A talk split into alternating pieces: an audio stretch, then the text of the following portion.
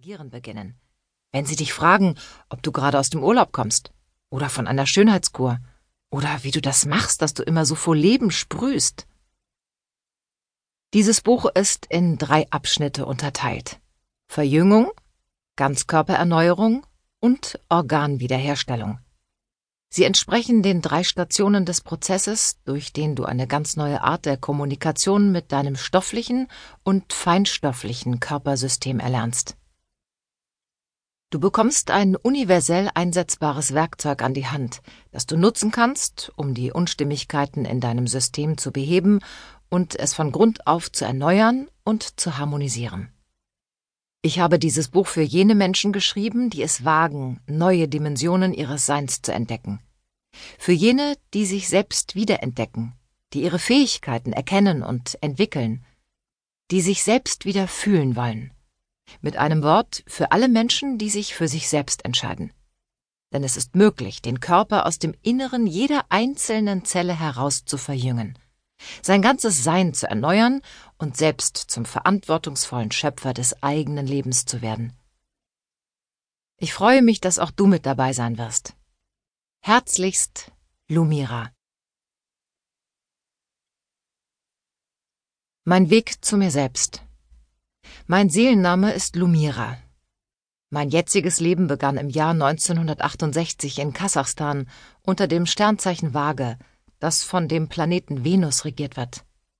Der Planet Venus steht für Liebe und Harmonie. Er schenkt den Gefühlen das Leben, dem Körper die Schönheit und der Jugend den Glanz. Ins Dasein der Menschen bringt er Harmonie, Frieden und Genuss. Die Schwingungen dieses Planeten, die mich seit meiner Geburt tragen und mich immer mehr zu mir selbst bringen, waren bereits in meiner Kindheit ganz stark spürbar. Sie leiteten mich auf der Suche nach meiner Wahrheit, nach meiner inneren Heimat, meinen spirituellen Wurzeln und meiner wahren Identität. Es sind viele geistige Wesen und Kräfte, die schon mein ganzes Leben bei mir sind und mich lehren. Unsichtbar für andere, ganz selbstverständlich und real für mich. Allen voran meine Babuschka Alexandra, meine Großmutter.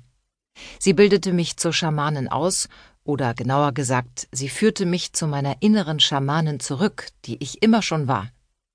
Diese Ausbildung ist alles andere als gewöhnlich, denn als sie so richtig begann, hatte die Babuschka bereits ihren physischen Körper verlassen und kam zu mir als Geist. Aus der geistigen Welt heraus unterwies sie mich in den schamanischen Lehren und Praktiken und führte mich auch bei meiner eigenen Arbeit. Das tut sie übrigens immer noch, obwohl jetzt längst nicht mehr so streng und unerbittlich. Sie lässt mich jetzt meinen Weg allein gehen und gibt mir den Raum, damit ich mich durch eigene Erfahrung selbst weiterentwickeln kann. Früher waren ihre Anweisungen wie ein Gesetz für mich. Und wenn ich ihnen nicht so nachkam, wie sie sich das vorstellte, bekam ich das sofort am eigenen Körper zu spüren. Mit anderen Worten, mir wurde hundeelend. Manchmal wurde ich sogar richtig krank. In meiner Heimat würde man sagen, meine Lehrerin ließ mir nicht viel Zeit zum Nasebohren.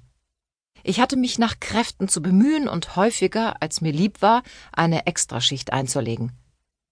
Meine Lehrzeit ist auch heute noch nicht zu Ende, denn ich lerne ununterbrochen dazu. Durch das Leben, das ich lebe, und durch die Klienten und Schüler, die zu mir kommen. Meine Ermächtigung. Meine Großmutter lehrte mich, dass ich als Schamanin meiner Welt verpflichtet bin und dass es meine Aufgabe ist, alles, was zu meiner Welt gehört, in Liebe zur Einheit zu bringen. Nun bin ich als Schamanin wiederum machtlos, wenn mir die Ermächtigung für die Heilung nicht erteilt wird. Dann kann ich nichts und niemanden heilen. Das heißt, wenn du es wirklich willst und bereit bist, dein Leben zu verändern, dann nehme ich dich bei der Hand und führe dich in eine neue Dimension deines Seins. Aber wenn du es nicht selbst und aus tiefstem Herzen willst, dann ist alle Hilfe unwirksam. Ganz gleich, was für schamanische Medizin ich dir gäbe, sie würde nur sehr wenig oder gar nichts bewirken. Deine innere Bereitschaft, das Leben und dich selbst zu verändern, sollte für dich im Mittelpunkt stehen. Sie ist nicht nur die Ermächtigung für mich als Heilerin und Lehrerin, die dich durch dieses Buch zu deinem Ziel führt.